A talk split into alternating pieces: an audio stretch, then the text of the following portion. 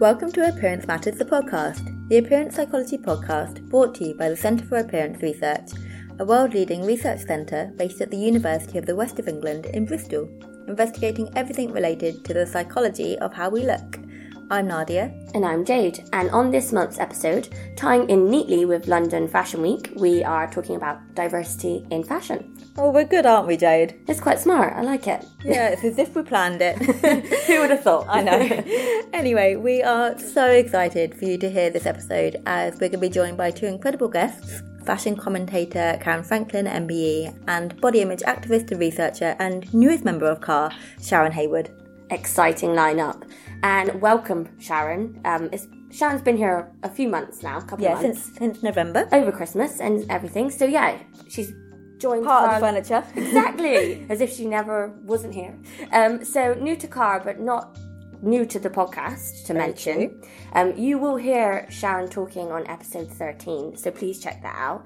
And actually that was my very first episode on the podcast. As co-host. way back when. I know, special time in all our hearts. what a way we've came. I know, I know. come?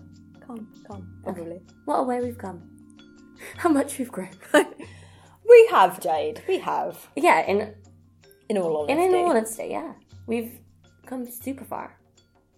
So, as with our last couple of episodes, we're not going to do a big intro because we want to give as much airtime to our guests as possible. But before we start, some very exciting news. Nadia has submitted her PhD. Woo! I can't believe it's happened, but it has. Uh, that deserved a way bigger round of applause. I hope our listeners are joining I know, like a big, big cheer. I think everyone involved is relieved. It's one of those things. They always say it takes a village, but I think it's like a village and their mates. But it is done. Bring their mates I know, I know. it's not just a village. And I mean, that's amazing. And it also makes it very scarily real that It's Catty and I are next. exactly, exactly. And actually, I still have a few things to do. So I will have a Viva, which um, is basically so you submit when you do a PhD, you submit a thesis, which is a big long. Hefty Book. book, of a Doorstop. document. Yeah, they're a big hefty book, uh, eighty thousand words, and then you submit that. Examiners look at it, and then you have to defend your PhD, and then so that's like a we call it a viva, and it's kind of a conversation about your work, and then you find out then if you pass or fail. Exactly. There's a few steps to go few hurdles, through. and sometimes you get corrections you have to make after that viva, so it's a bit of a process. So not doctor yet. No, but submitting a thesis is a massive, massive step. Big step one. Yeah. Big step one. Um, you next, my friend. I know, scary, scary. Um, I am just about to collect data actually for my final study. Um, so hopefully that goes swimmingly, yeah. and then all on track. All on track. Well, you know, you got to plan for possibilities that aren't on track, but Yeah. thesis will be there, like Yeah. yours. You did. just do what you've got to do. keep chipping away. Exactly. Is the key Plod, plod along. Keep going forwards. And I mean that that's more than just a thesis. That's life, isn't it? Keep going. Keep chipping away. My goodness. Okay, so before we get to our guests, let's bring it back. I'm just like, my God, this is like it's on such a tangent. Um, pulling it back to our episode on diversity in fashion. Before we get to our guests, we spoke, or rather, actually, you spoke, Jade, to some members of the public in Bristol at Bristol Fashion Week. yeah, representing, keeping it local. Yes, about what diversity in fashion means to them and whether they think the fashion industry has a social responsibility to promote body confidence and to help people feel good in their bodies. And it was actually super interesting as people had lots of different viewpoints, naturally, as you would when you go to the general audience. But we love to know what you, our listeners, think too. So please tweet at us at car underscore UWE to share your views. So let's hear from the people of Bristol. What does diversity in fashion mean to you? um, expressing yourself, being your own person, and staying not staying in the box of what everyone else thinks you need to wear or stuff like that. Yeah. It means allowing people to really learn that their beauty comes from inside. So there is something about what you wear on the outside complementing that, but it has to come from an internal thing to start with. So I think diversity of fashion is just being who you are, what you want to do with fashion. It's completely up to you. Like you can be as creative as you want, you can be like minimalistic or whatever. It's just what makes you happy. Uh, I think it means sort of you can express yourself through what you wear, and that's sort of like you can show off your own style and yeah. being yourself and not letting anyone judge you for who you are. I mean, being petite is it's not really diverse because I'm such in a small number of people that everything here is quite large, and also I'm petite in my feet, so you know it's not really bringing in where I'm mm. from. I'm quite off, so I don't feel it's very diverse in They bringing in all the smaller. ranges. They should be able to have all the ranges in mm. whatever size you are, really. Yeah, so not just other to think well, that you're small. I mean, everyone's different Yeah. in shape, so they ought Yeah. to, to accommodate for everyone, really. making sure that everyone's like equal in fashion, like they have the same rights as other people. If someone like skinny is just like, oh, I can go buy this, and then like their bigger friend goes along and they're like, oh, they don't have my size, I can't buy it. Like, why can't I buy it? Because it's in a bigger size. Some shops don't have that. Some shops don't have the sizing, like the right size. Some shops only go up to a certain size, and it's like, oh. Um, it means just being able to wear what you want without people judging you, so that um, whatever your body shape or size, you can wear what you like and be able to express your personality through the clothes and style of the clothes that you wear. There should be a lot more choice for the older person because, quite frankly, I can't find clothes that I like anywhere. That's an excellent point. Yep. I'm the one with the money. People, they, I'm people of my age have got money to spend, and we can't spend it because we can't find anything we like. That's exactly what I said this morning to my my nan. Do you think fashion has a responsibility to promote body confidence? Body confidence, absolutely, without a doubt. So I work with girls with eating disorders who've been so damaged by the message that you have to look a certain way on the outside. And um, it needs to start early. You need to start in primary school. You need to learn who you really are. Yes and no because it's a lot up to fashion and the fashion industry, but then it's also up to the social media, like social media and what Instagram says that what a perfect body is and what Facebook says a perfect body is and stuff like that. It's like that's important towards it as well. So basically, it's not just fashion that's responsible. There is a, it is responsible, but there's loads of other things that are equally responsible. Yeah, for definite because social media has a massive impact in fashion and like just the whole body confidence, body positivity in general. It just has a massive impact. Do you think fashion has a responsibility to help people feel better about themselves and in their bodies?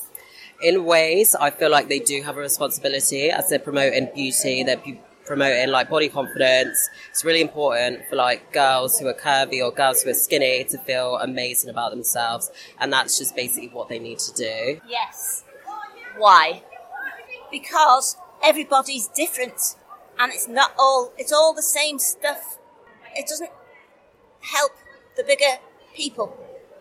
Yeah. Yeah, we're all different shapes and sizes, and we should, you know, appreciate that fact instead of trying to be put in one little category. Does it make a difference to you what the fashion industry does at all? It does because I personally, because I'm bigger, I struggle finding sizes. And when I go into certain shops, some of the sizings are off. They say it's a 16 or an 18, and it's like a size like 12. And I'm like, what's the point in that? Because that messes up the system. I get that different shops have different sizing stuff, but you still need to cater for those that are slightly bigger and make sure it still fits them, and also don't make them feel horrible when they buy a bigger size, because otherwise it makes them feel awful about themselves.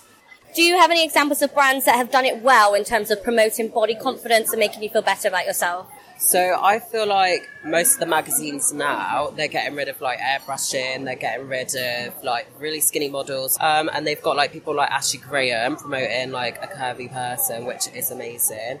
And I feel like maybe like all the fashion brands are now incorporating like more curvy people and people who are different sizes. So it is amazing. They don't really promote it, but Primark, they always have the sizing for me, and they always have like the sizing for some of my friends, and they always like it always fits for most people. And like I don't know, because any other brand, Matalan, they also do the same thing. Always fits, always does well. That's always really good. Other than that, I don't really go to any other shops because like if I find something I like, I'm gonna buy it there.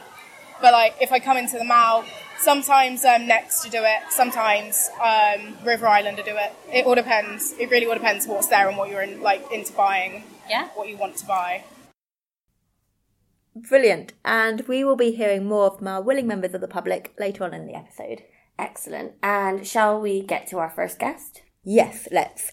Caryn Franklin, MBE, is a fashion commentator and is a hugely important and respected voice in British fashion. Caryn has been writing and speaking about fashion for nearly 35 years, and UK listeners may know Caryn as the presenter of the iconic Clothes Show, a primetime BBC television programme that aired from 1986 to 1998. Caryn is also known for her work at i-D Magazine as fashion editor and later as co editor. i-D Magazine has a long standing reputation for being a consistent source of inspiration in fashion culture and still runs today as a popular website dedicated to fashion and creativity. Caryn's been committed to diversity in fashion for decades, long before hashtag BOPO or body positivity was trending. She's worked with high street fashion retailers such as Next and Debenhams, as well as widely acclaimed high fashion photographers including Rankin, Kayt Jones, and Nick Knight on initiatives to foster positive body image in fashion, primarily by featuring diverse models.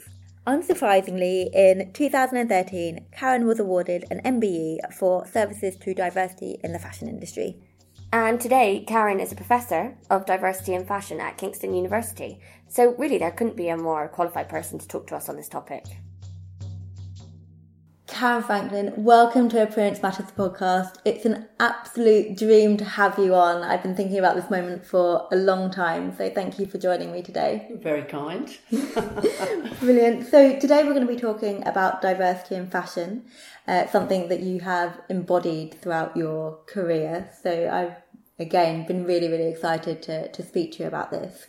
So, kind of diving straight in, I came across an article published in i-D magazine where you refer to yourself as a disruptive fashion lover, and I really like that turn of phrase. So I wonder if you would be happy sharing why you love fashion and what is it that you're disrupting. Um, oh, that's a perfect start, isn't it? the reason I love fashion is because I have seen over and over the ability of clothes and style to empower somebody if they feel confident to bring it into their life on their own terms. I know from my own experience of, you know, being very interested in image, appearance, and sort of that outward facing communication, that clothes have been an amazing tool for me, both mm. a kind of comfort uh, and protective tool. You know, they've been my, it's been my blankie, my duvet, mm. it's been my body armor, um, but also from a, a psych- psychological perspective, clothes have helped me to step out and be my best self when I shut the front door behind me. Mm-hmm. And so I've never stopped really believing in clothing and and fashion and great design you know aimed mm-hmm. at everybody so mm-hmm. everybody gets something out of it um, and the skills of these creatives to deliver something for us that is hugely beneficial I began calling myself a disruptive fashion lover when I, I really felt I wanted to make a separation between fashion industry goings on mm-hmm. and being someone who was saying, I'm not supportive of this, mm-hmm. and I've got plenty to say about that, but I still believe in the ability of fashion and clothes to make a positive contribution to people's lives. Right, and what is it that you want to dissociate yourself from or have that degree of separation from within the fashion industry? Very loaded, long question, but you said this is yeah. going to be quite short. well, it you know it began very very early on hmm. when I began to think about the way that models were used mm-hmm. in fashion, and I began to hear stories from young women who, you know, I was a young woman myself, mm-hmm. so women talk, and I had friends who had moved into modelling, and I would start to hear these stories of, um, you know, the fact that they were given no real uh, respect on right. a fashion shoot. Um, that sometimes they weren't even addressed by their name. You know, I, uh, the recognition that they were mostly living on starvation rations mm-hmm. in order to achieve this unachievable body ideal, even for them, and yet mm. they were promoting it out there to, um, you know, a, a huge audience. Uh, and also, you know, uh, beginning to take on board the sort of lack of ethics and protocol around um, garment production and the way it would affect uh, workers over the other side of Mhm. the world, the way it was affecting the planet. So, you know, for me, you you can't just look as as many in fashion would like to at the glamour and Mm. the spectacle and the the sort of marvelous existence that it can be. I mean, you know, did I say I love my job? Mm. Yes, I do.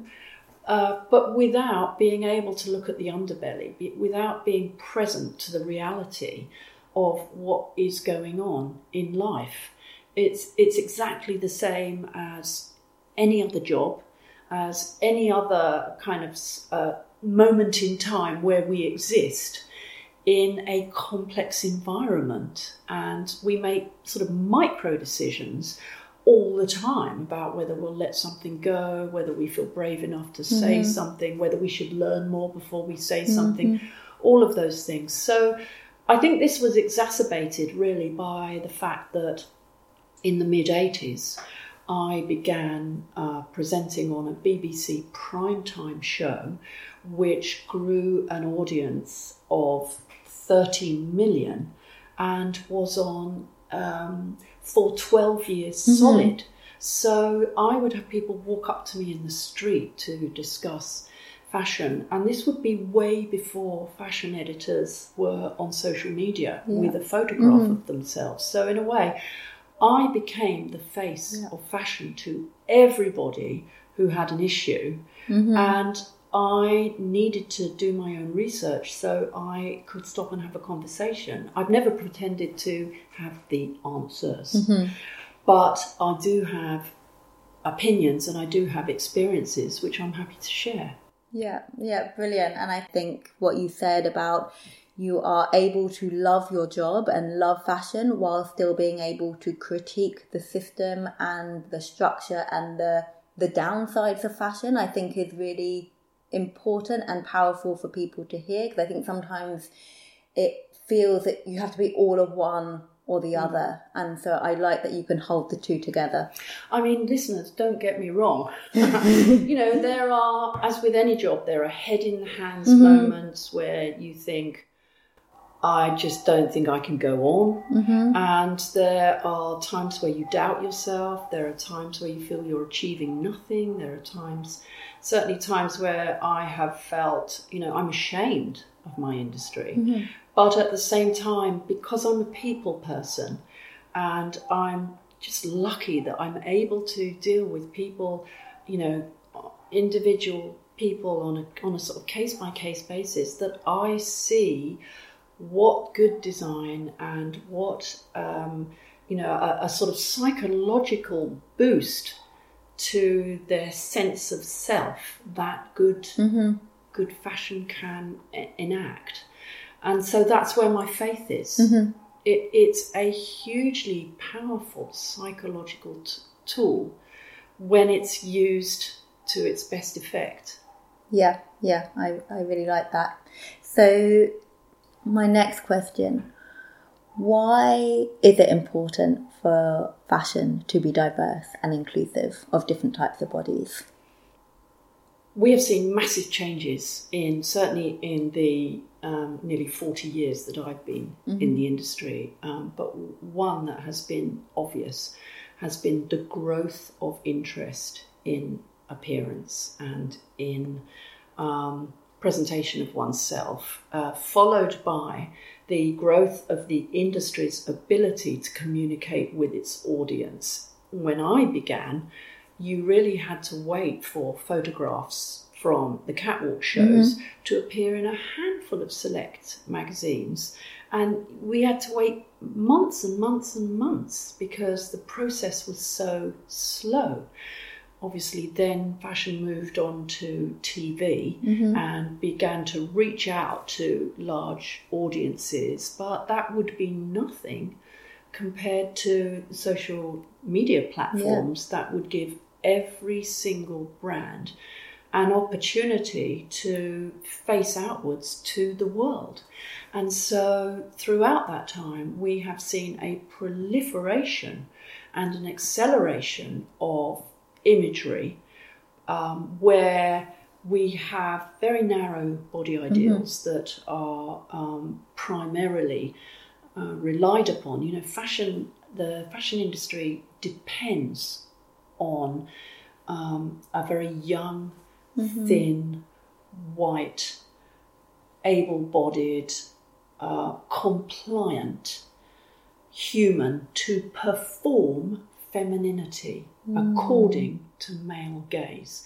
Now, I'm aware that what I just said there is quite loaded, but and so fashion has to know that it has um, a huge power to influence people, not just positively Mm. but negatively Yeah. about themselves. And if it isn't looking to be accountable in the messaging that it's putting out, then there has to be people like me who will Mhm. say, this isn't just about being as edgy as you can be and Mhm. being as, as sort of luxury and high end glamour as you can be. This is about talking to other human beings about what it is to be human. Mhm. And if you're giving them such a narrow pathway to follow, then you are responsible.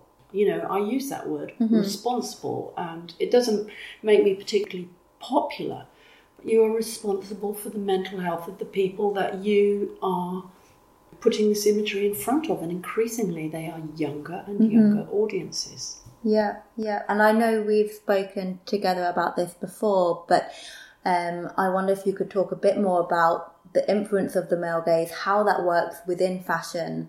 I think you said something really interesting that sometimes gets missed from from these kind of conversations about fashion model ideals, about the compliancy Mm. element there. And I wonder, not a very well formed question, but if you can, um, if you could just speak a little bit more on that. I mean, to me, this all comes under the same umbrella. So Yeah. when we began All Walks Beyond the Catwalk, um, our kind of, you know, shorthand strapline was diversity in front of the lens and behind the Mhm. lens, so that it's not just about the portrayal of that human being, but it's about all the people involved in creating that Right. portrayal. Um, and so, um, you know, particularly what of particular interest to me was the fact that it's not for nothing that models who are you know are catwalk models and editorial models are incredibly young Mm-hmm. so you know the the sort of professional kind of patter will be that they have an amazing skin which needs Mhm. a lot less post production but there Right. are you know and and they are naturally um, sort of youthful and slender Mhm. um, uh, um, that's falsehood in itself because so many young women have to diet in order to Mhm. fit this ideal. Mhm. Um, but the, there's another aspect there is that models are not given any uh, sort of selfhood, not given any agency. There's no space for them to actually bring themselves into the shoot Mhm. because they take direction from a photographer who will, um, along with makeup artist and stylist, who will have created the this image and who will then shape how this human body appears. So that certainly in um, there's quite well documented kind of conversations that have taken place around top imagery where people who aren't into fashion will look at them and say, but why does that woman look so unwell? Why does Mm. she look like she's had an accident and she's sort of arranged in such a way that she might be hurt? Why does she look frightened? Mhm. Why does she look, um, you know, the, the question I sort of often ask is, why is she selling me, the viewer, women's clothing on her body? And I, as a female viewer, am looking at her, but she's asking me if I want to shag her. because that sort of come on, give me, give it to me Yeah. look that models are often expected Mhm. to deliver is sort of intercepted by male gaze, where there's a sense of entitlement that the model should perform for the male photographer, unless that Mm. photographer is conscious and is really looking to deliver something that isn't about sexual allure because women can be powerful in a variety of guises without having to ask the question, Am I shaggable? Mm. As you know, we we see so frequently in our fashion imagery, and, and what often I do look, you know, show with my students is a variety of bog standard images where the woman is always asking the question, Do you like me? Am I Mhm. attractive? Mhm. Am I shaggable? You know, in a variety of ways. And the male model always knows the answer.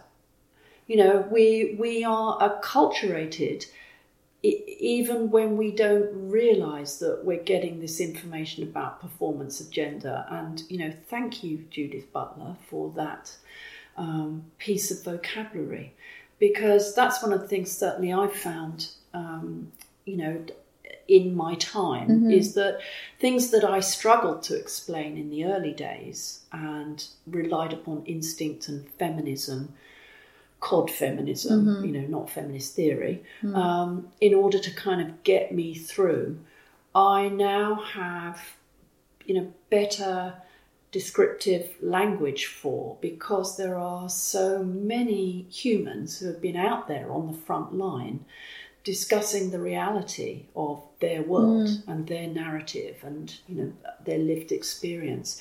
Um, certainly, when we began, I was never able to draw on the words race privilege Mm.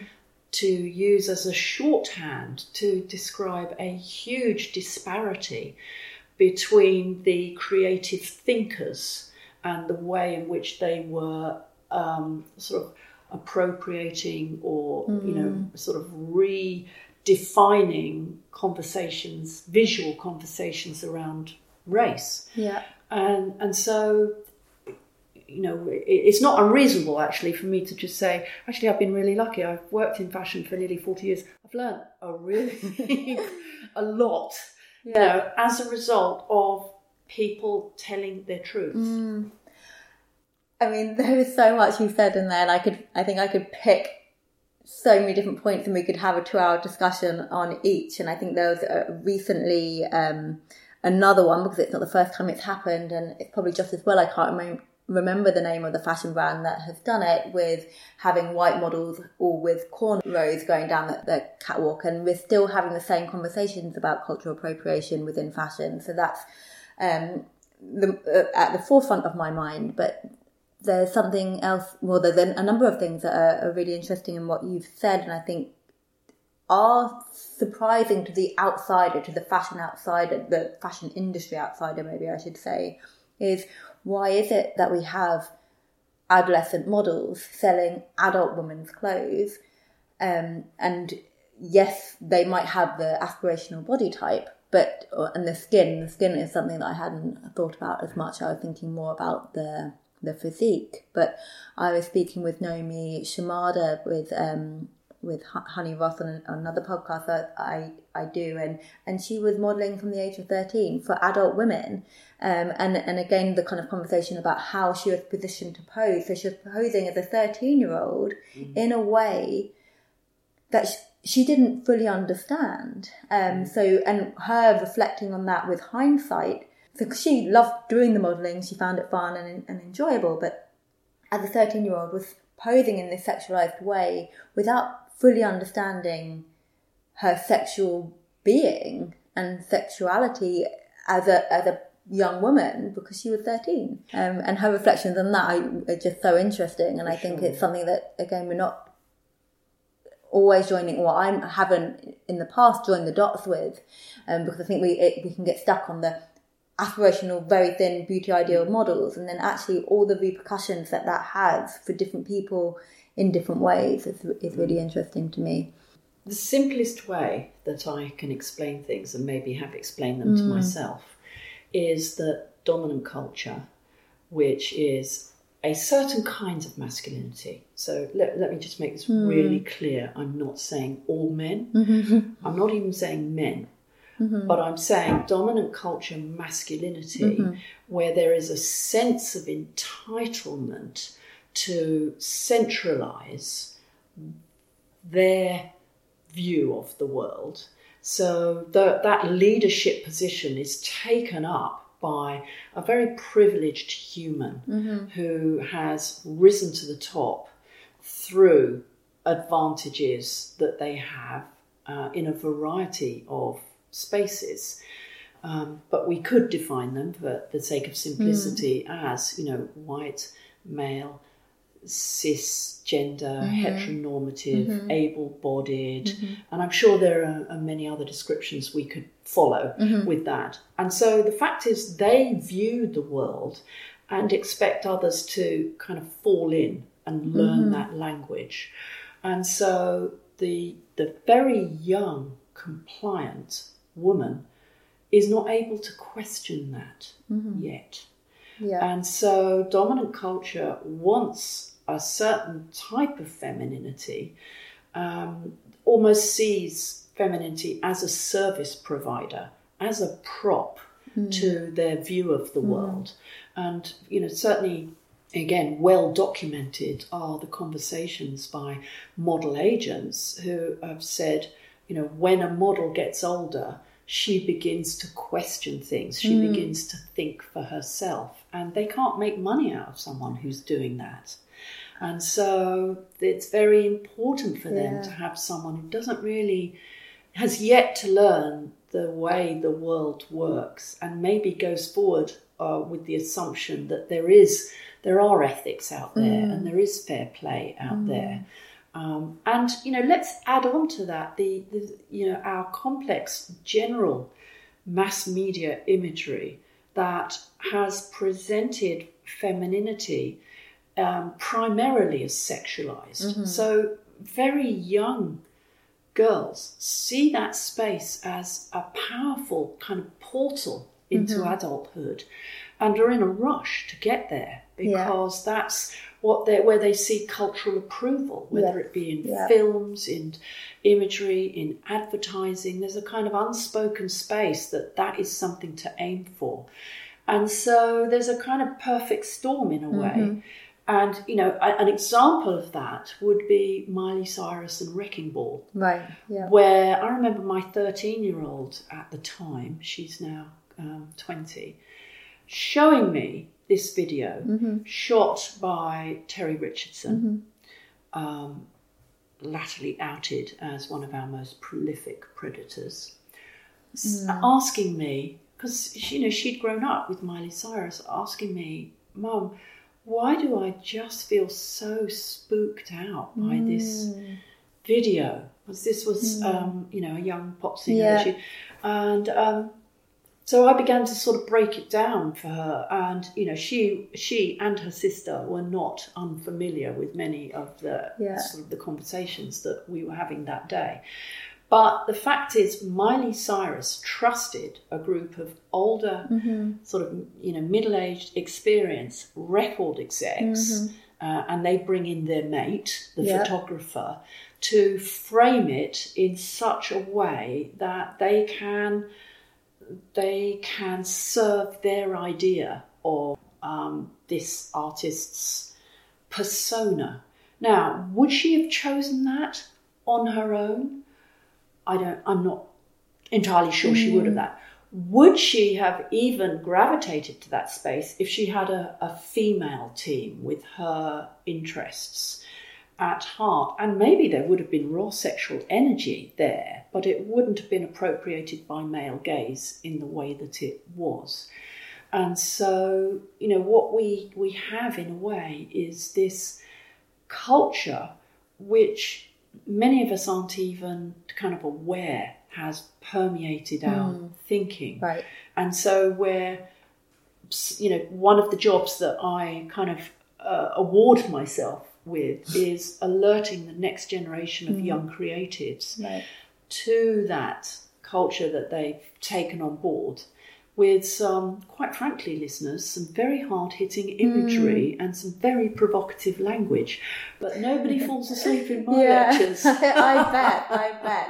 and I think that's it's important to bring into this conversation that this is the the imagery, the sexualized imagery, the thin ideal type esque appearance ideal imagery is not limited to fashion and it, it, it transcends culture. Mm. And I think recently on the podcast we spoke to Phillippa Diedrichs and Hannah Byrne from Dove and Rebecca Swift um, from Getty Images and around the work that they're doing with Project Show Us and using female photographers or, or non-binary photographers and models to and actually the collaboration is with Girl Gaze as well. So then how that actually shows a very different type of of image and how girls, women, non-binary individuals are posed again is different. And so I think just mm. seeing that is can be powerful. You know, seeing someone not with their legs apart, a woman with their doesn't have their legs apart and actually is like standing on two feet, not like mm. leaned on one hip or mm. is doing something, I think is really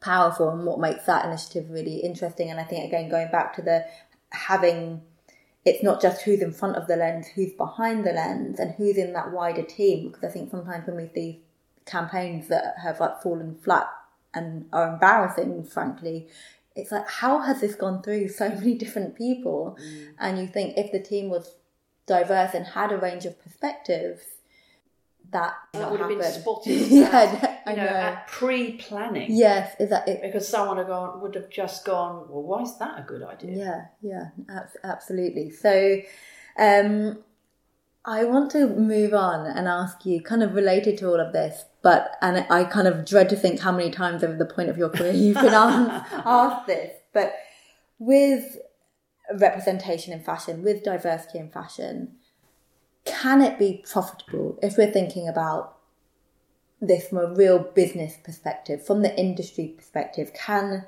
having diverse bodies, whether it's race, whether it's shape, body size, different, can we show different types of bodies and it be profitable and good for business in that way? When the model seems to be models need to be aspirational and the idea of like sex cells, skinny cells, youth cells, all you know, those kind of things. Well, we've got, we, in a way, we've got two different questions there, so I'm going to sort of section okay. them out. So, so this aspiration mm. of the youthful, thin sexual mm-hmm. model is it's almost like we've been given this one ideal mm-hmm. and we've all taken it on board as this is what sells okay. because it has only ever been that that kind of role yeah model that we, we look at. So we've been educated into that from day one. So there's a lot of fear about stepping out of mm-hmm. that on yeah. everybody's kind of part if they are involved in in um, promoting a brand mm-hmm. in which quarterly profit returns are reviewed and their sure. job is on the line. So, you know, I would suggest that we, you know, certainly in, you know, recent years, mm.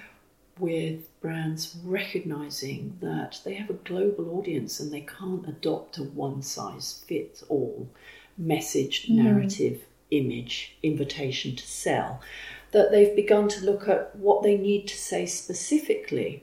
Because we're no longer in a marketplace where people buy because they need yeah. They buy yeah. because yeah. they want. Right. So they have to be, um, you know, in, in effectively warmly invited to to come and feel the merchandise. Mm-hmm. And so certainly what studies are, are showing us is that, um, and you know, there, there, was one in particular which, which certainly helped me when I was sitting across boardrooms, from Dr. Ben Barry at mm-hmm. Judge Business School, Cambridge University, um, who was able to show through using 3,000 participants cross culturally that when um, they looked at a picture, they looked to make a shared bond with the model who was most like them.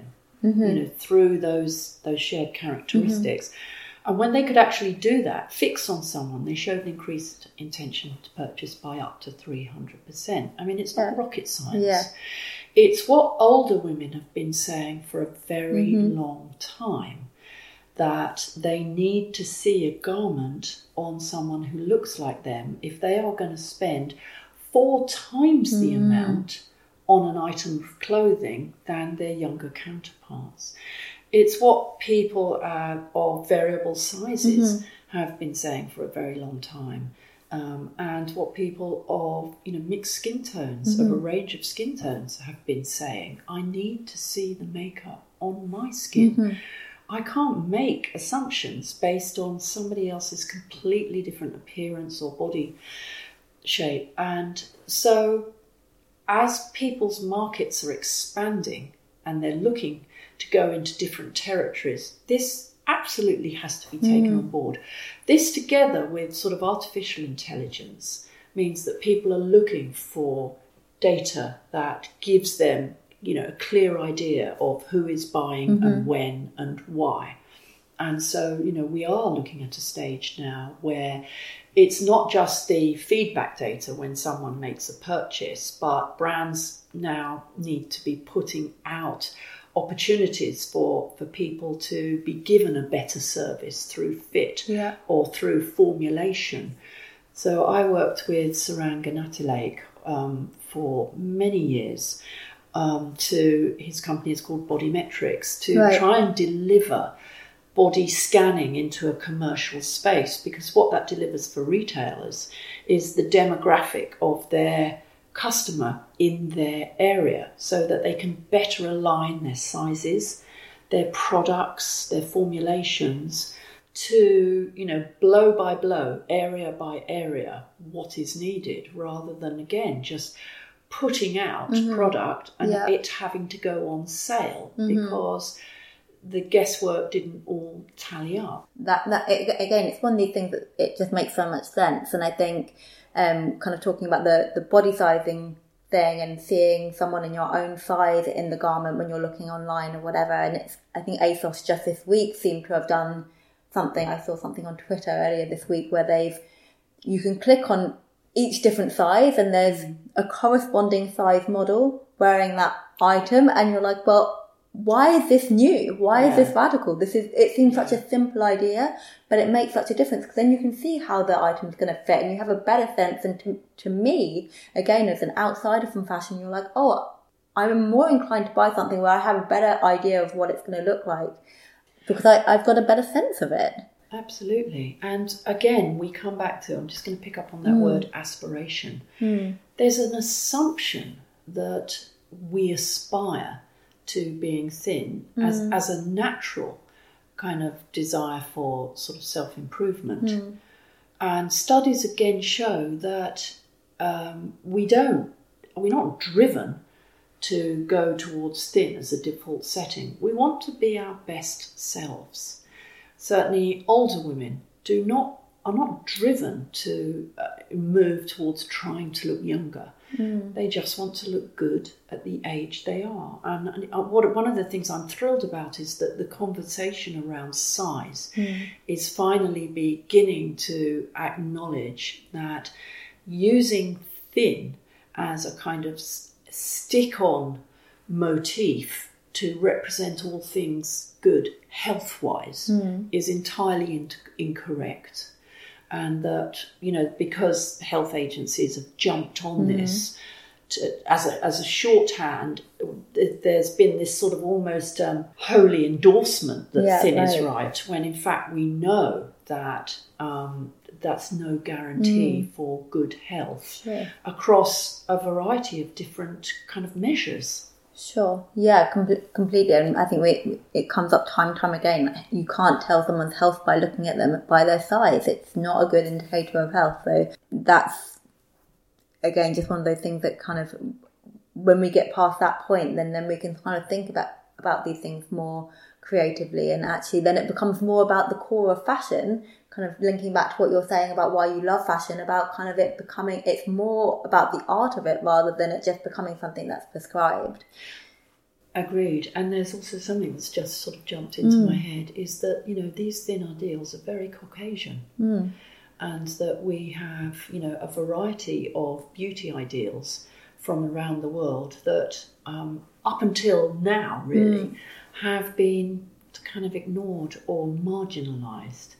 And so, you know, a curvaceous body is um, you know, that is aspirational for many women, Mm. and we just haven't been given the this glamorized curvaceous body as something that uh, has been normalized in Mm. our mass media. Yeah, yeah, d- definitely. The status quo has has a, a a white lens on it, Mm. right? So we, we talk about the kind of patriarchal lens, but also this kind of white white lens as well. We've got a lot of work to do. Yeah, I know, I know. We really have. Sitting here thinking, oh we my shouldn't be what- sitting here having a cup of I tea, know. should we? I know. So, I mean, you've been working in in this space for for such a long time, but what do you see as the main barriers today to make fashion more diverse, more inclusive?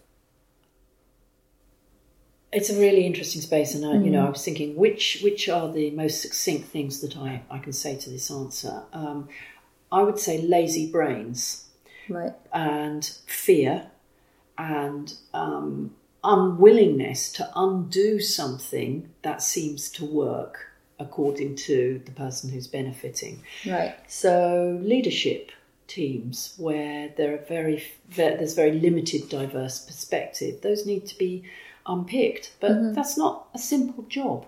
Sure. Um, I'm a big believer in quotas until we have Mhm. more parity, in which case then let's uh, be able to recruit on the individual and uh, meritocracy. But um, what we have at the moment is business leaders saying, I want to be able to pick the best from the pool that I have in front of me Mhm. But there's been no specific work done to reflect uh, a diverse contribution, to bring Mhm. a diverse contribution. So the same old, same old job invites have gone out in the same old magazines, and they haven't looked for other places to Mhm. recruit a, you know, uh, a newer perspective, a different perspective, whether it be race, whether it be body difference, Mm. whether it be um, uh, sort of gender Mm. non-conformity Mhm. difference. You know, we're in a space now, and you know, for anything else that I may have missed out, because you know Mm, there is, yeah, you know, there's a shopping yeah, list that needs to be gone through here, but. To, to kind of go, oh, well, nobody turned up. So Yeah. don't tell me I have to pick the one woman in Yeah. the group of 10 men, Yeah.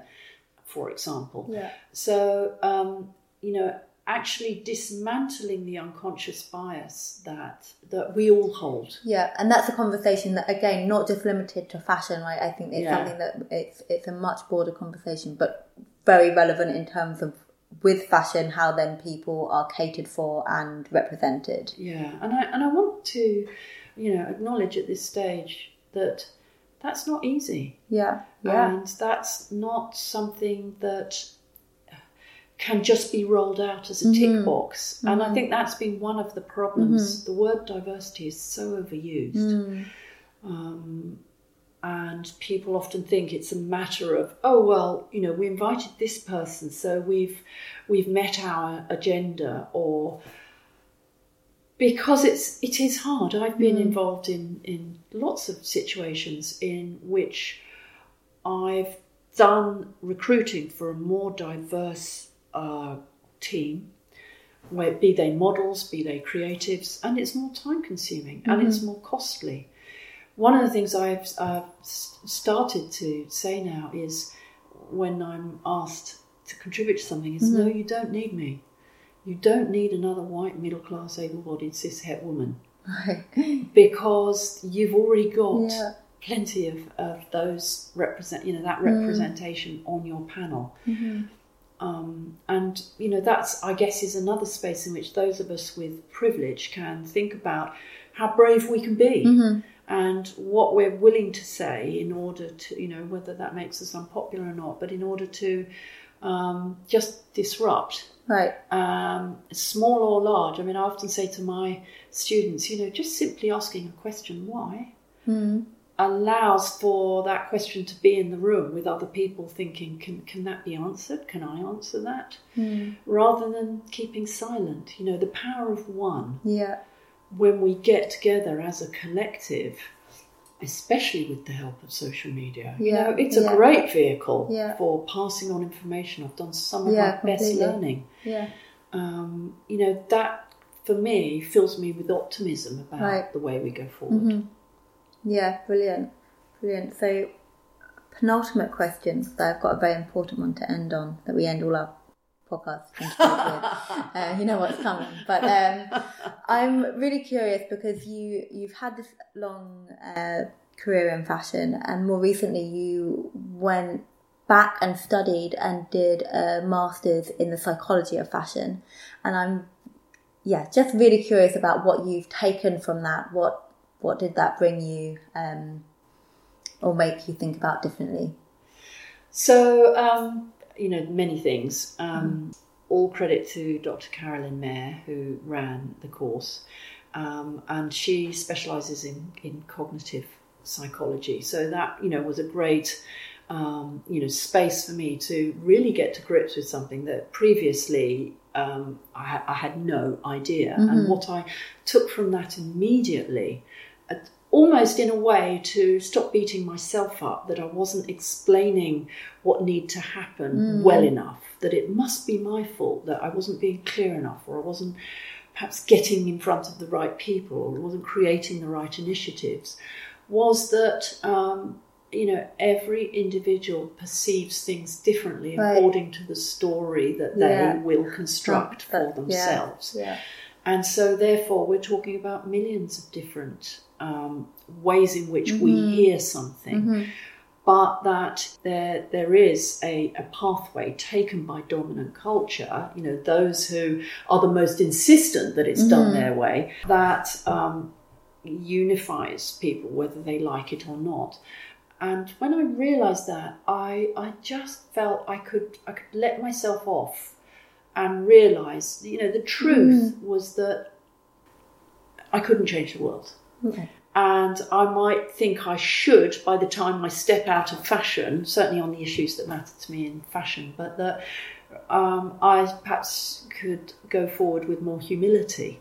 That this simply wasn't a thing that could be dealt with in, in a simple way. Yeah, I mean that's that's so interesting to to hear you say someone who's such a, a big influence in fashion, and, and I think someone who has done so much over over the years. Um, but I think it also ties back to what we were saying before we started recording about these conversations about greater diversity in fashion are happening again and again in different silos and are not coming together. And the same thing is being said, and it never moves forward. So it's there's something else blocking that path there, and, and that maybe it is that people are kind of hearing it and either choosing not to wanting to act on it or or just not hearing it in the right way for them at that time. Because i think it's also we can hear something in two different ways or we can hear something in the same way but one day it clicks and one day it doesn't. So i think there's I think there's also there. something else, isn't there, that, um, you know, we are essentially bombarded with a world that seems to be ethics free Right. on many levels. Right. And so compassion fatigue and Yeah. feeling Right. perhaps powerless Yeah. also comes Mhm. into the frame. And so that space in which we all, I do it, where we Mm. go, thank goodness that person cares Mhm. about that and is going to, you know, take that forward. You know, thank you, Greta Thunberg. Yeah, You know, yeah, yeah. Um, thank you, people who stand up and make a noise because I don't know if I could be making as good a noise as you. right So Right. I'll I'll sort of get behind you. yeah Um, so I, I, you know, I think again, it's sort of natural for us to feel somehow that um, because somebody's dealing with it, it will Yeah. be taken care Mhm. of. And you know, I think if if I've learnt anything going forward is that brands, however willing, cannot self-regulate. You know, Mhm. they're dependent on CEOs who, for their tenure, will be Mm. adventurous and brave, but are still under pressure to make sure the quarterly profit returns Mhm. are in line, you know, year on year, like for Yeah. like. But they move off and somebody else comes on board. And so there has to be a bigger auditing body outside of the, the, Right. the, the brands and the individuals Mhm. themselves, where those who are earning the most set something up that everybody benefits from, Mm. you know, whether it be the individual or it is the collective. And I certainly see that conversation, you know, needing to come to a head, particularly around the uh, sexual exploitation Mm. of young, Mhm. vulnerable models and Yeah. predators within our industry. Um, and the, just the lack of rights that they Mm. have. And that's that's not to undermine sort of garment worker rights over the other side of the world and and their dire solution. Yeah. Um, but I think there is a you know one photographer said it very well in um, when I did my my study for my masters, and um, he said glamour is a con. And you know, those of us who Mm. work in it know that there's all these smoke and mirrors and all of these extra effects that come in to make something look highly uh, sort of aspirational Mhm. and beautiful. And it's it's the fashion industry is so good at doing that that, that they can mask uh, rape culture Mhm. that takes place Mhm. in in imagery, um, you know, underage sexualized um, uh, sort of models, Mhm. um, models who are ill, uh, that they can with this amazing power and the way in which they can, and this is a skill. Mhm. You know, I don't want to undermine anybody. This is what they do. They do so well Mhm. Yeah. but ethics are Yeah. required at the same time to make this travel in the right direction. hmm Yeah. Yeah, my mind is going in so many different directions because I think everything you're saying is is so um, juicy in that way because I think there's there's again so many different avenues of like okay what what is what is it that happens next? So yes if there's a, a regulatory body but then then I think there is a consumer power that we've again I think we've spoken about in terms of where there is now more and more of a conversation between brands and, and the consumer thanks to social media where you can be like you know what this is what I want and this is um so there's the kind of calling out calling in of brands but then there's also like where you spend your money Absolutely. Um, and we do have the ultimate ultimate power Mhm. on that. You know, we're not mindless consumers, we're Yeah. citizen participants. Yeah. We vote Yeah. with our money. And I also, you know, I do want to shout out to all the amazing educationalists Yeah. within fashion and to all the amazing individuals in fashion who all try and hold their own Mm. space in pursuit of, of better Mhm. process for for everyone. Um, you know, I, I often feel like I, sh- I, you know, I should stand back and just say that on, on many levels there are so many of us Mhm. out there now that we we have to reach a tipping point uh, Yeah. at some point in which the next generation of creatives are the leaders yeah and I, I will happily be old school thinking and just cheering from the sidelines because I am very excited about what needs to happen um, with um, a more sort of diverse uh, leadership who Mhm. know where they're going and who also have the energy and the passion Yeah. to to deliver to stay on the horse. Yeah, and I, I guess what I really appreciate about this conversation is all the, the nuance involved and, and kind of saying that actually some of this work is really hard. There's aspects of it that's really difficult. You are pushing against the status quo. The idea of it being hard, but also being frightened on a personal level. Like, do you want to be the person that rocks the boat and then gets a slap on the wrist or or maybe just not the promotion or actually losing your job as a consequence of like getting a campaign wrong because of the again the structure that people are working in within within the brand. And I think with the um bits of work that I've done when I've spoken to people within industry and not limited to fashion but fashion advertising and beauty I think there are lots of people who want things to be different. But I think there is that deer in headlights aspect maybe where it's like what is the next step as someone who's junior perhaps? And i think people can relate to that feeling beyond fashion advertising and beauty. I think with if there's any industry that you're in and you're a junior person and you want change how do you do that as a junior person with while Yeah. still maintaining your pathway up right? So i think that's um an angle that we don't always consider when we're thinking we want brands to be different because I think there are people within brands who want things to be different also. Um, but then it, it's just trying to get everyone aligned on that Mm. vision because I think you kind of need everyone more or less on a on a same page to get things through in in an authentic way. Um, so it's it's again these are not easy questions and there are no simple answers.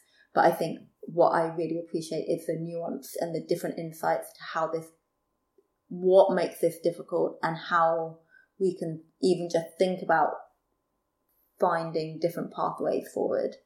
I would definitely say to anyone who is, you know, at the beginning Yeah. of their career, um, that it, it, it, you know, just by being their unique selves, by not suppressing who they are, Mhm. whatever that Mhm. is, um, they take that into whatever industry, in a way, they go Mm. into, and they empower others to be Mhm. their unique selves. And so, you know, we, we have a space in which we are be able to be more vocal about our differences because we recognise they are a strength. Mhm. And so it's not, I certainly would never, you know, put um, the the kind of thrust for making change happen at the feet of people who have just entered the industry because it's so oversubscribed Mhm. and you know highly competitive that to get a foot in the door with an agenda Mhm. that you would like to you know, bring forward, but even by you know by stealth because you Mhm. want to stay in the Mhm. industry is is a huge um, achievement in itself Mhm. because you are going to be empathic and thoughtful to everyone you meet. You're going to listen to other people's opinions, and you're going to occasionally ask questions that people might have to think a little bit harder about the answer they give you. And you're going to gather um, to a point where you know you've collected information, you've collected experience, you've collected status Mhm. and respect, and there there will be a point in which you can enact the change that you'd like to Yeah. see further down the line. I mean, you know, we're on on, on many levels. You know, in industry, it's a massive tanker that we're trying Mm. to turn around. We we have to play the long game, and the idea that that people who do care feel Mhm. disheartened and disenchanted and need to leave and that leaves people who don't have any agendas to go forward in their own Mm. sweet way um, you know is is sort of disastrous really we need good people in taking it you know on their terms Mhm. forward um, and and just uh, staying in there and being vocal Yeah, I think that's really important. I hope um, have lots of listeners in in, in, in, in fashion like taking heed with that because I think that uh, is a really important message, and actually not just in in fashion. Um, Caryn, I could talk to you all day, but I um, we've come to the cake. I know, but we have come to the cake question. So, as you know, very important to us at the Centre for Appearance Research. We have a cake and coffee morning every Thursday. And um, the question for you is what cake would you bring along and why? It would be death by chocolate. It would be a kind of juicy, sticky, delicious mix, um, but it would have to be um, gluten and dairy free. Right. um, so um, one of the things I often find is I do cook my own cakes. Okay. that gets brownie points. But I just got to forewarn you that um, they always just come out like a brick. oh, okay, well, take that back.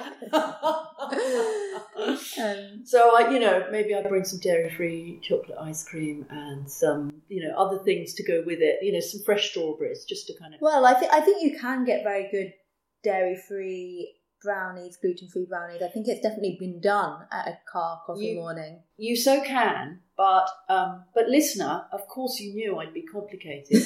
I don't know what it is about some of these brands. I get really bad reactions to them, Oh, so really? I'm trying to avoid the thing, and then I buy something that says it's not, the thing that you're trying to avoid is not in it, but there's definitely something else. Oh no. oh dear. But yeah, so I, I could br- I could bring some shop bought for you as well as Yeah. my own um, little brick. okay, well, well, whatever, it would be a delight and an honour to have you at our CAR coffee morning. Thank you. Caryn, thank you so much for this interview. I really enjoyed it. I hope our listeners, well, I know our listeners will too, but thank you so much. Thank you, Nadia.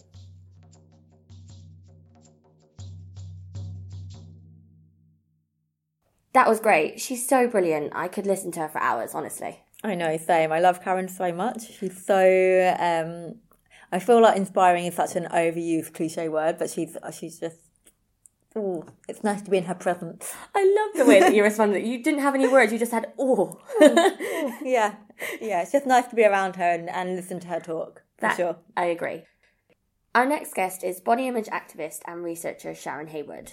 Sharon has a background in psychology and social work. Plus, she's worked as a freelance writer and editor for the past 10 years. And as we mentioned at the beginning of this episode, Sharon has recently joined CAR, working with you, in fact, Nadia. Yes, that's right.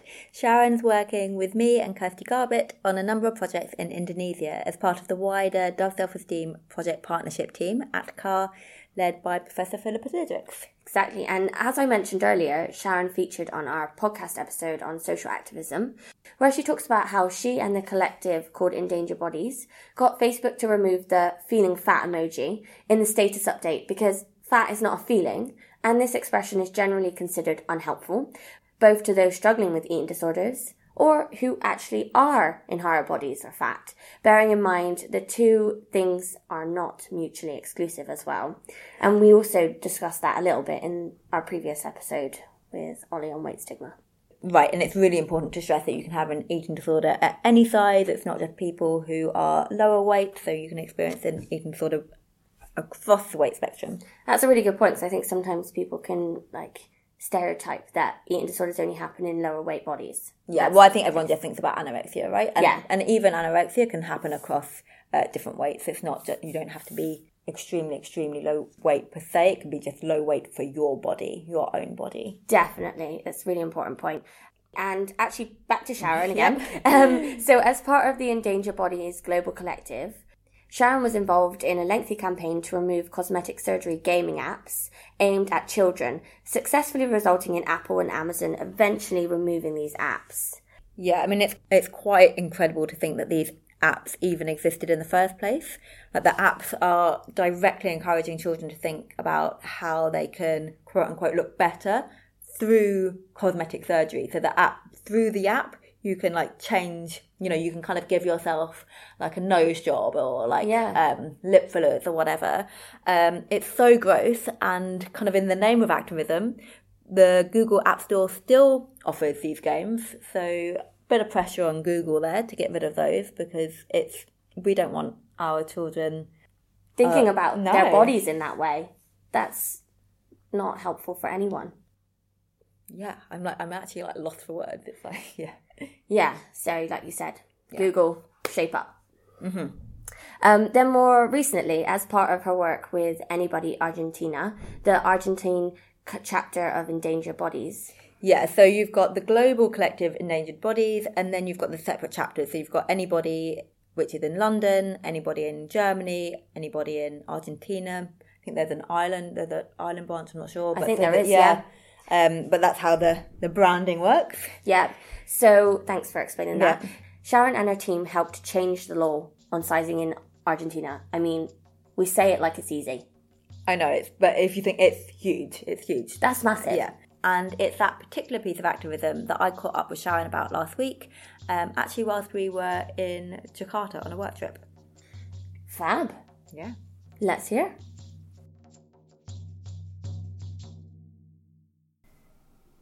Sharon, welcome to Appearance Matters the podcast. It's a delight to have you. Thank you, Nadia. It's a delight to be here. Brilliant. So, I want to talk to you today, as you know, about some of the work and advocacy work that you have been doing in relation to clothes sizing, Mhm. um, linking back to your time in Argentina. But before we get to the size law and the work that you've done around that, could you give some kind of contextual background on appearance ideals in Argentina? Um, you gave a talk to the team at CAR and kind of gave a bit of that context, and I found it fascinating. So I wonder if you mind just sharing a little bit of that uh, for the podcast. Sure. Sure. Um, just to give the listeners a bit of context, um, I am Canadian, so I'm not Mhm. an Argentine woman. Mhm. Um, and I moved to Buenos Aires, uh, the capital of Argentina, in 2004. So Mhm. prior to me coming to the Center for Appearance Research as a research associate, um, I had been living there for 15 years. Right. Um, so when I first arrived in Buenos Aires, um, I guess the, the best way to describe it is that the visual culture kind of took my breath away. Mhm. Um, I found it a bit jarring, um, the visual representation of women in the streets, especially. That's one thing that really s- jumped out at me. Um, and just kind of a caveat, a couple caveats. Okay. When I arrived in Argentina, I wasn't an activist. Right. So it's not like I was looking for how women were represented. Mm-hmm. Right. Um, I arrived with a social work background with Mhm. aspirations to be a writer. Mhm. Um, so what I my observations kind of came to me rather than me Mhm. looking for them. Mhm. Um, and the second caveat, I guess, is that I do recognize that the the kind of Eurocentric global beauty ideal that we're Mhm. faced with Mhm. is global. Mhm. Um, but what I found to be different in Argentina, or at least Buenos Aires, was the sheer volume of images of white, blonde, skinny, Mhm. young women everywhere, and often in, in states of undress. So, for example, walking down the street in Buenos Aires, it's very common. Every two or three blocks, there's a magazine stand, and Mhm. on at least one side of that magazine stand, you see women in various states of undress. And those aren't Playboy or Hustler magazines; Mhm. those are just Sure. your standard fashion magazines and tabloids.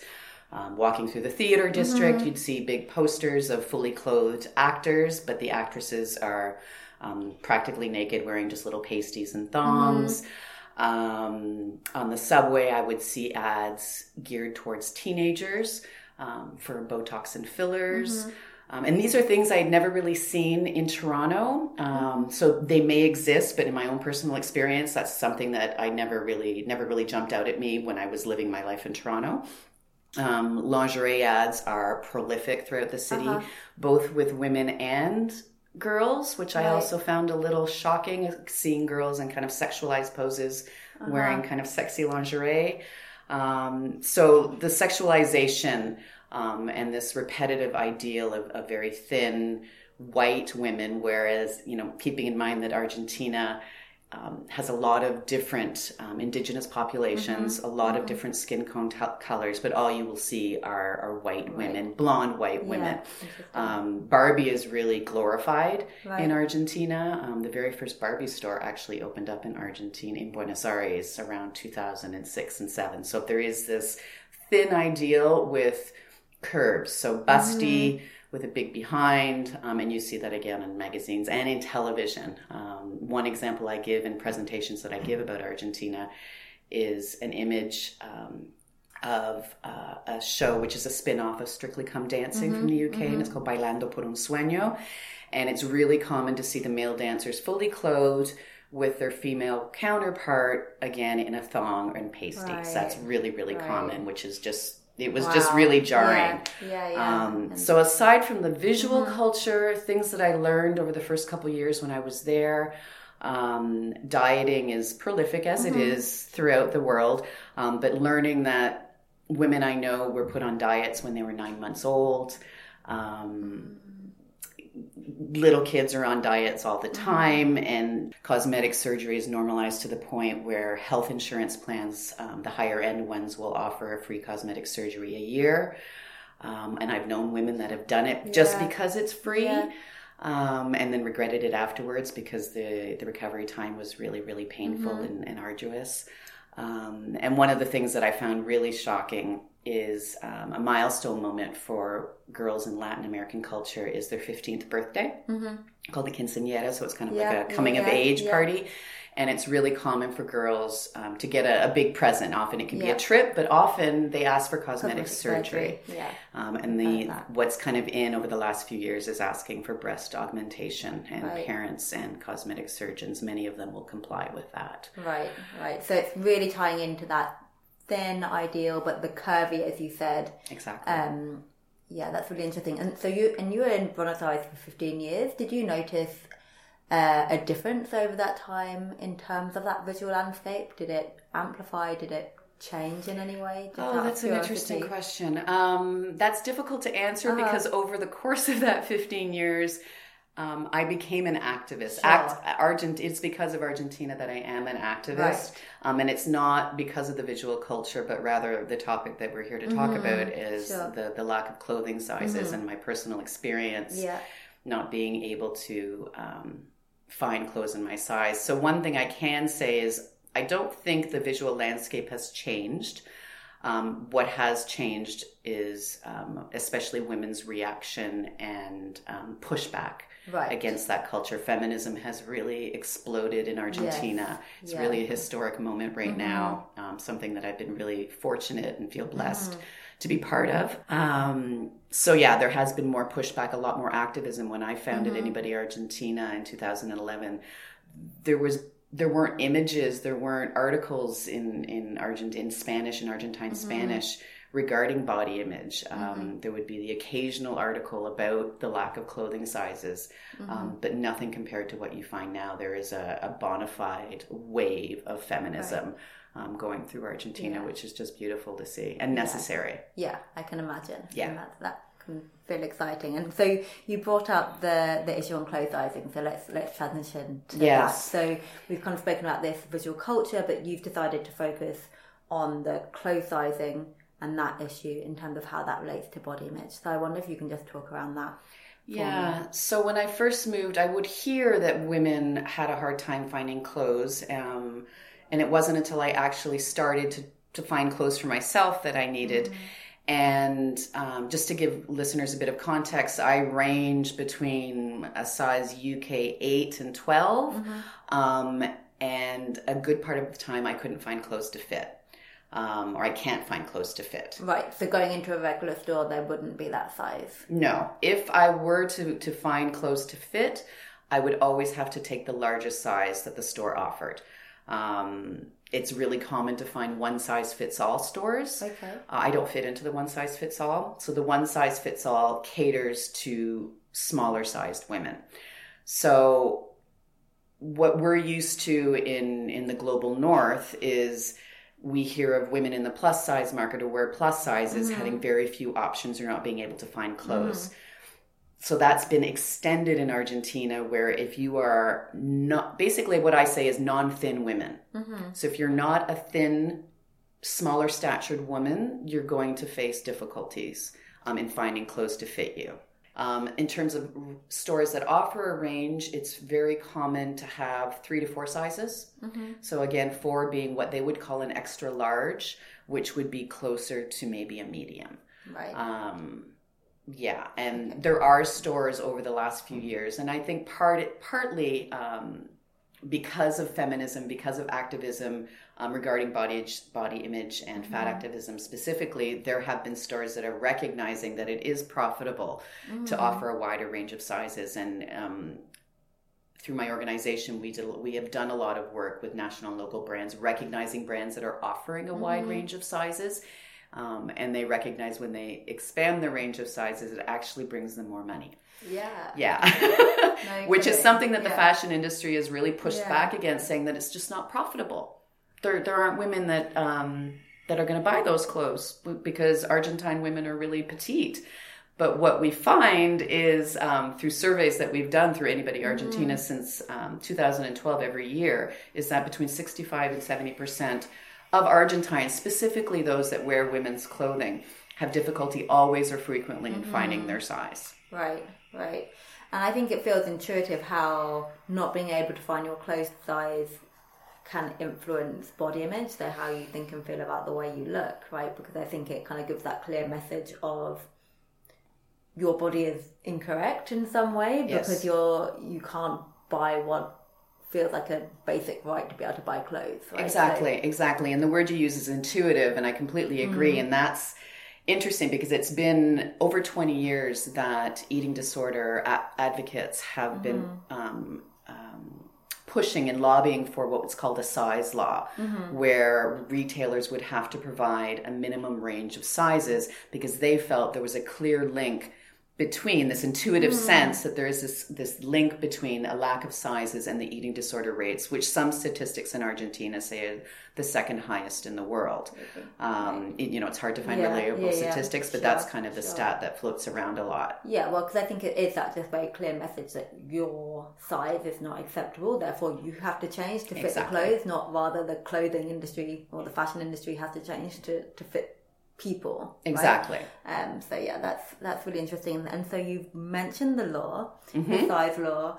Um, it's a big question, but I wonder if you could give a summary of what is this law and why did it feel important. Okay, so as I just mentioned, Mhm. you know, it's been over 20 years that that advocates um, in the eating disorder community have been pushing um, to institute a size law. So in Mhm. 2005, the very first um, provincial size law was instituted in the province of Buenos Mhm. Aires. Right. Then it was geared towards adolescents specifically, um, that retailers offer a minimum of six sizes. Okay. Um, and it was a real talking point, and the media really latched Mhm. onto that. And legislators in other provinces and municipalities began to recognize that this is a hot topic. Mhm.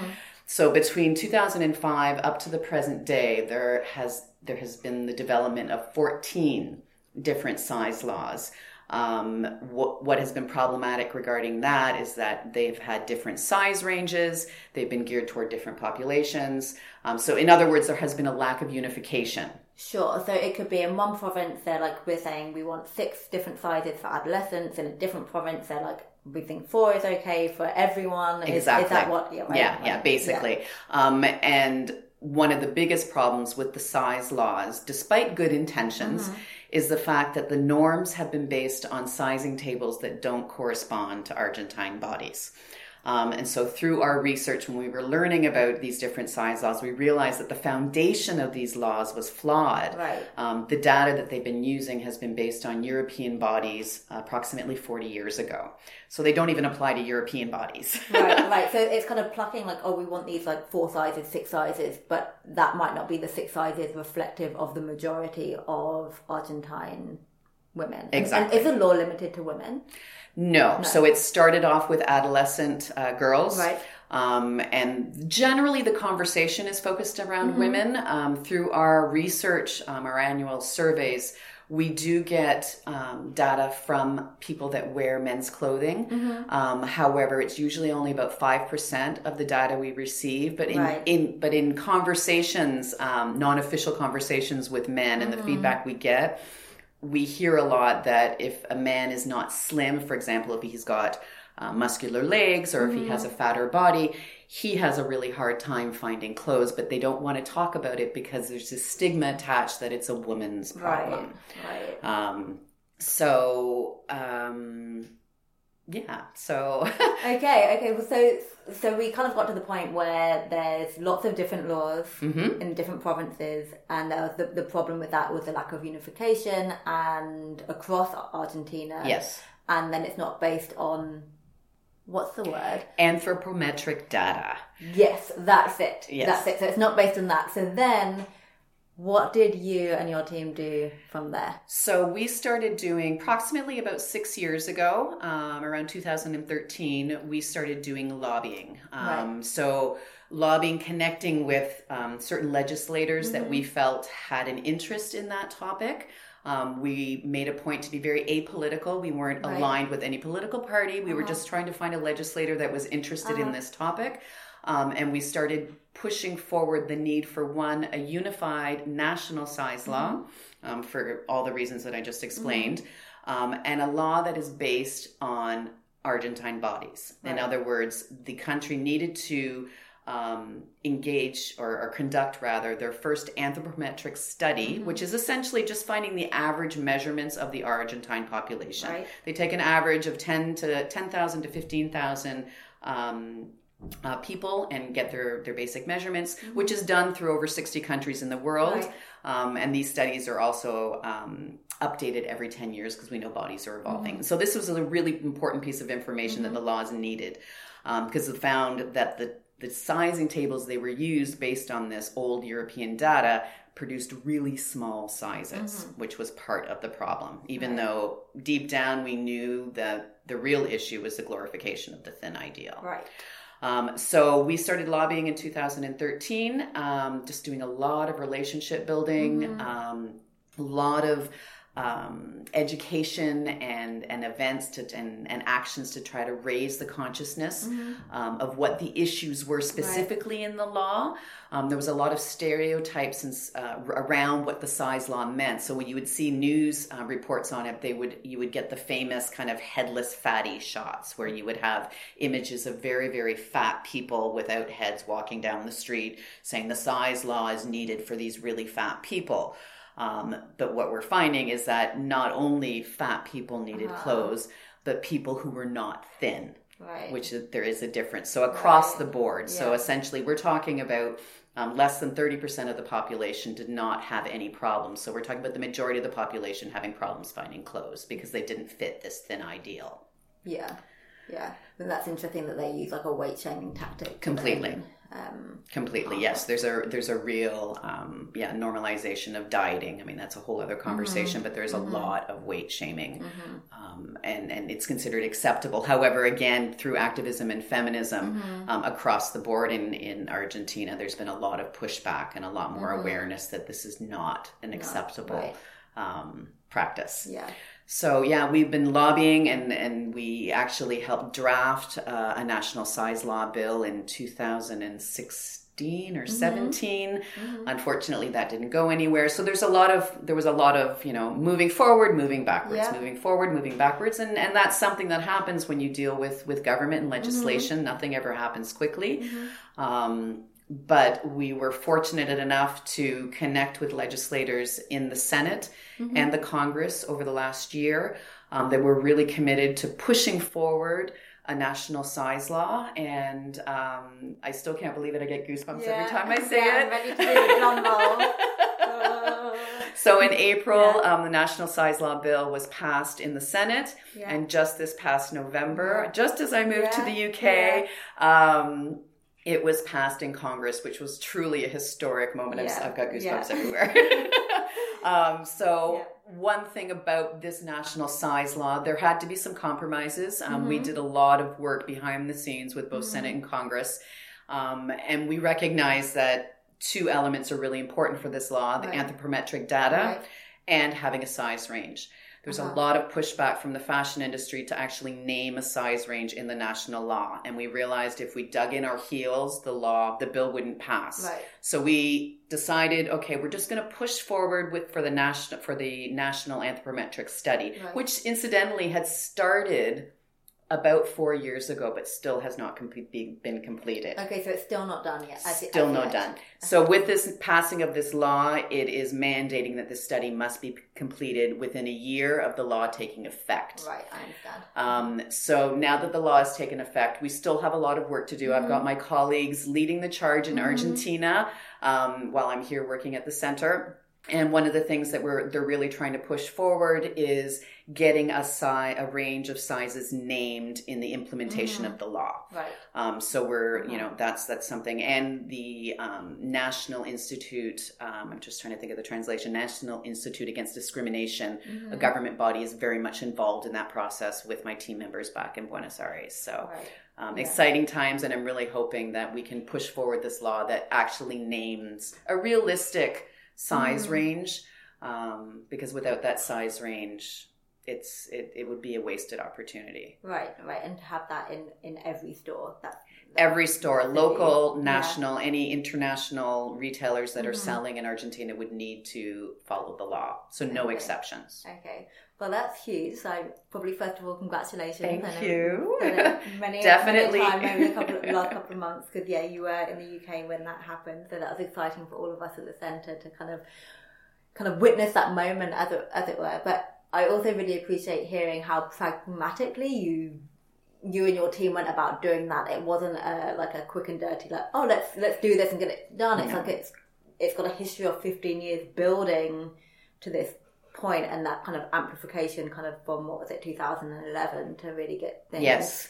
um, moving and a lot of relationship building and as you were saying like the back and forth Mhm. um, to kind of like lock things in and then the compromise thing I think is Yeah. is hard because I think sometimes then it's you yeah that, that you kind of have to have to do that and i think you can have the ideals what you would like but then actually what can you let go of at this point in time Mhm. to then move the agenda forward exactly now because if you kind of stick really hard and fast on, on certain things and it doesn't happen at all you're not moving anywhere Exactly. Right, and that's ultimately the, the position and, and why we decided to move forward in that manner. Uh-huh. Um, another really important point, I mean, you, collaboration with the legislators, but also collaboration with the fashion industry. Yeah. Because there is a lot of resistance um, and there's still a lot more work to do in terms of understanding that we're working together. Mhm. There's a lot of fear in the fashion industry from an economic basis. Um, Right. And just general human beings were resistant to change. Sure. Um, and this is a big change. Yeah. So, just speaking from the, the economy side of it, if you're a store that's offering one or two sizes and now all of a sudden you're going to have to implement eight sizes, that's a huge economic investment. Uh-huh.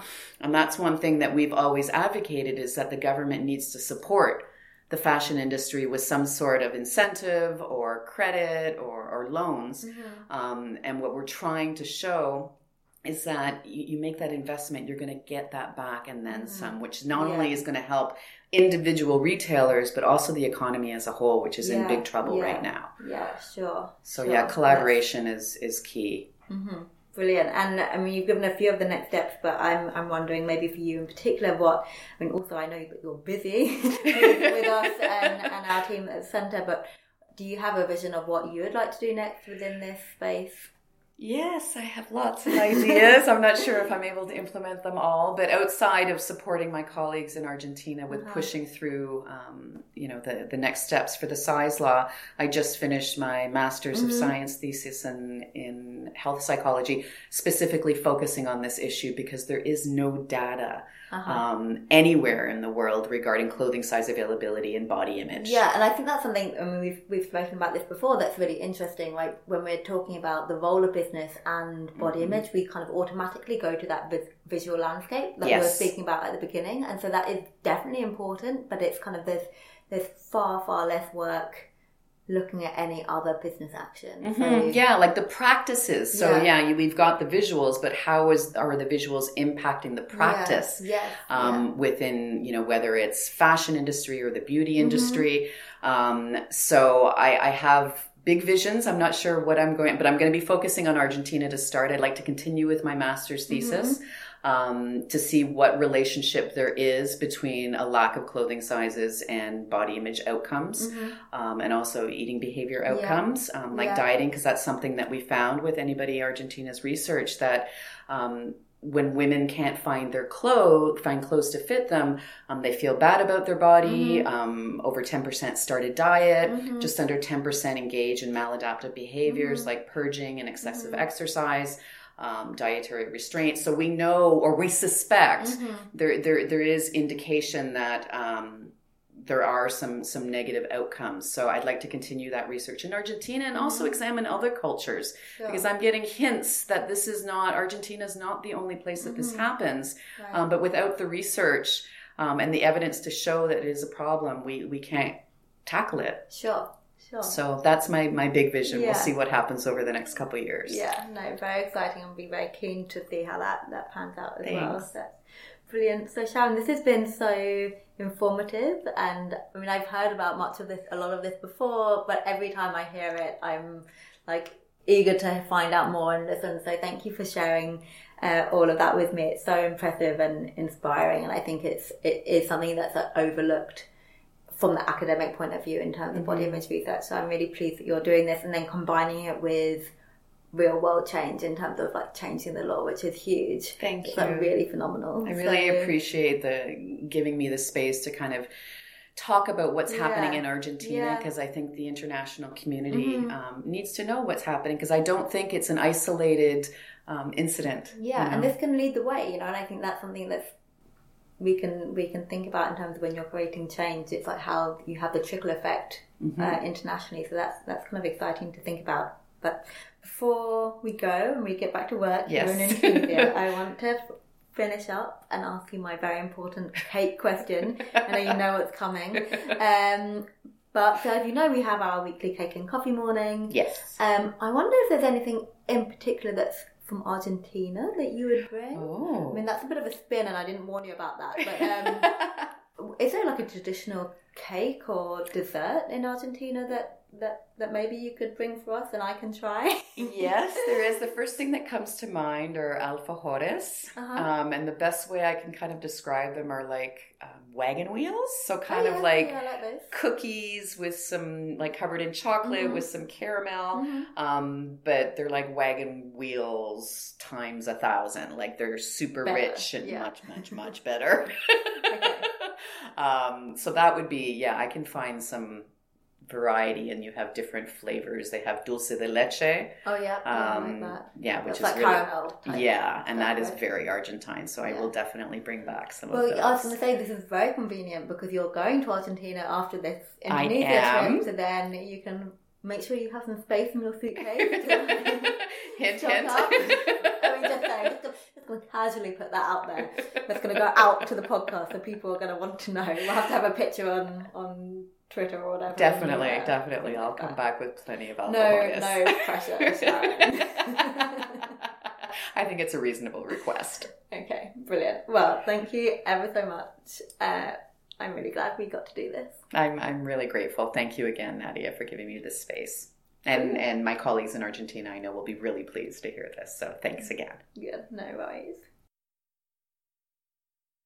That was so interesting. It's incredible to think about the process of changing the law, actually. Yeah, of actually doing it. Um, I think it's really interesting thinking about different ways industry can impact people's body image. I think with fashion, we so uh, quickly think about fashion models on the catwalk and fashion imagery in editorial, in magazines, on billboards, on Instagram, whatever, like just the, the images, but actually how the clothing, the products can make people feel less than in some way, I think is a really um, is a really overlooked area. So I think it's a really exciting area of future research. I agree, and like trying on different clothes is a very personal experience, Mm. and it quite can be quite um, what's the word I'm looking for? Confronting. Fun fact: I used to work in the changing rooms Oh, yeah, yeah, in a yeah. retail store, Mhm. and the amount of body talk that used to go on, it didn't even involve me, but I used to go away feeling negative because of the amount of body talk in that context from others. Yeah, well, it just ra- raises so much, and I think you it's so easy to attach an identity based on your clothes size. So you're like, oh, I am size X, Mm-hmm. And then if size X doesn't fit, then it becomes very anxiety inducing for some people. And I think what makes that really complicated is that sizing in different stores changes. It's so easy to get upset in that setting, and then and that's where the body talk comes in. Of course, and it's a comparative process on many levels between yourself and others, perhaps with sizes. Mhm. Even like you say, they change, so I don't know why. But also a comparison between yourself in time. So I was size X before, and now Mhm. I'm this, and in all those kind of things can be problematic in so many ways. Yeah, so definitely something to think about. What would you like fashion brands to do more of to promote body confidence, actually to make you feel better in your own body? have more photos on, on the websites or on social media of bigger girls and smaller girls to show that there is diversity between all of them. And also in shop, maybe more mannequins that are bigger sizes because they're always size zero, four. And that's no good to promote some like that's to help someone who's slightly bigger. That's going to make them feel awful. I guess getting like a more sort of like standard idea of body types, sort of like a more range variety of uh, sort of body types and stuff like that. Yeah, I agree. I'm a big lad, and sometimes clothes don't even fit me. Yeah.